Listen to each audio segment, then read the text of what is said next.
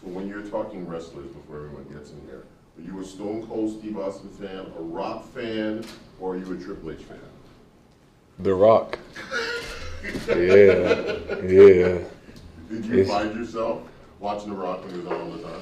Oh yeah, oh yeah, most definitely. I like I like The Rock. Uh, definitely like Stone Cold. Um, but those two are my top two. But then I like Undertaker. Well, who, Uh, who doesn't like The Undertaker? Undertaker's definitely good. Uh, Booker T. yeah. Man, I can go all down. I can go- go- do the whole list. I did that. I think I did. I Uh, did yeah, two years ago. Yeah, talking through it. yeah, It was like last year with Richard. we were yeah. yeah, I did the whole list of everything. we was uh, doing the Spinaroonie when I was a kid. Yeah. Um, just real quick, how do you guys get better, I guess, starting off fast in the first quarter and in the third quarter? well, And I know it's just one game. We're yeah, yeah, most definitely. Yeah. No, we uh we we do that by starting fast in practice. Uh, coming out in, in practice with the mentality of starting fast so that it carries over to, to the game, Sure. and uh, just keeping that same mentality of uh, and intention of starting fast and pretty much playing our fundamentals and techniques, and then letting ball play. How do you, is it, is it about keeping him in the pocket, or is it just about getting pressure on him when you talked about Zach Wilson? Because it seems when he gets out of the pocket, he's able to replace that. Most definitely, it's uh, pretty much affecting him. So all that is is affecting, uh, getting him out of the pocket, uh, putting pressure on him. We, we pretty much just want to put pressure on him every play. I feel like the group has just responded, you know, coming off the first game and the injuries. You said how have we responded? How do you, how do you feel like the defense has responded this week in practice? Oh, I- I, feel like our defense has have definitely uh, responded well. Uh, we have continued our intensity in practice of the high intensity, focus on our details and fundamentals, focusing on what we need, need to focus on, keeping our memory short, and moving on to the next task at hand. I feel like we always ask you about the first road game. And that's cut, by the way. Thank you. Uh, just what it means to go on the road. I mean, do you make anything of your first road game? The idea you might get to learn about the team in kind of a hostile environment. Good question.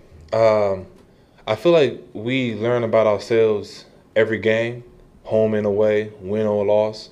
Uh, everything that uh, we face or encounter, we definitely learn about our character, how we handle every situation. Uh, this is just a, another opportunity to to learn who we are.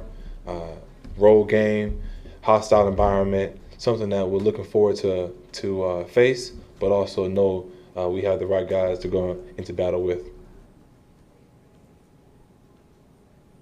I know we talked to the offensive guys when they have four fumbles on Sunday about ball security, and you want turnovers every weekend. That that goes without saying. But when their their heightened focus is, I got to keep that ball close, and you know that's what they're working on. Do you not make an extra effort, but are you more aware of that in practice, trying to help them, which knowing that'll help the team if they protect the ball better this week? Yeah, one of the uh, sayings that everybody loves to say is "iron sharpens iron." So if if we can work on our takeaway skills, and at the same time parallel helping them with their ball security skills, that kind of helps each other out. So whether it's a running back, tight end, receiver, they're running the ball, we just take a punch at it or try to strip it out of the ball. Them them making sure it's secure, but if it does come out, it's a win for us at, at the same time. Did you get any wins today or yesterday? Uh, that's a good question. I feel like I got a lot of wins in different areas. Peter,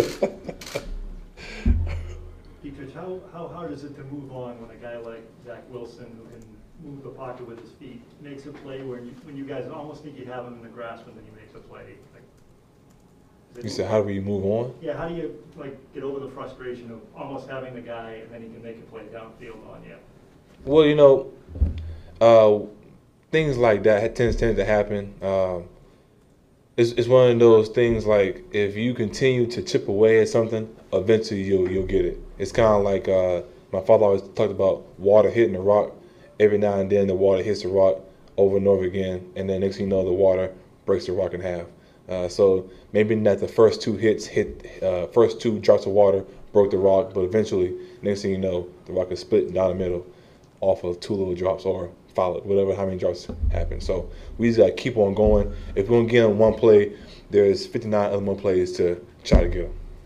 is that something you can sense happening as you start to chip away at an offense, start to chip away as a quarterback? Can you sense them maybe getting closer to that breaking point? you can always feel any opponent's will or any uh, any opponent's frustration levels or whatever the thing is. You, you can feel that uh, during the game. So if you're constantly beating them, TFLs, lost yardage, sacks, fumbles, whatever the case is, you can kind of feel that. And as the defense feels that, we always can, can continue applying pressure on the offense. How often do you think about that saying, idea of like water wearing down and kind of breaking a rock? I hadn't heard that before. That's a good one. Yeah, um, I guess I think about when it comes up. Yeah. So that was from you, Zach? Yes, Do you have a lot of good analogies like that? he does. Nice. Yeah. We're all using that, by the way. Most definitely, I see everybody's phones out like Yeah, I see that. there it is. That's another good phrase he has. he is a lot, you know. I, I can be here all day thinking about it. I don't know. You gotta ask me a question, then it, it'll probably come, come, come up. I gotta be like water. yeah, something like that. He has probably some sayings in there. Yeah. Uh, man. I don't know. Uh, one of his favorite sayings I, I love to use is that uh, um, it's in the air.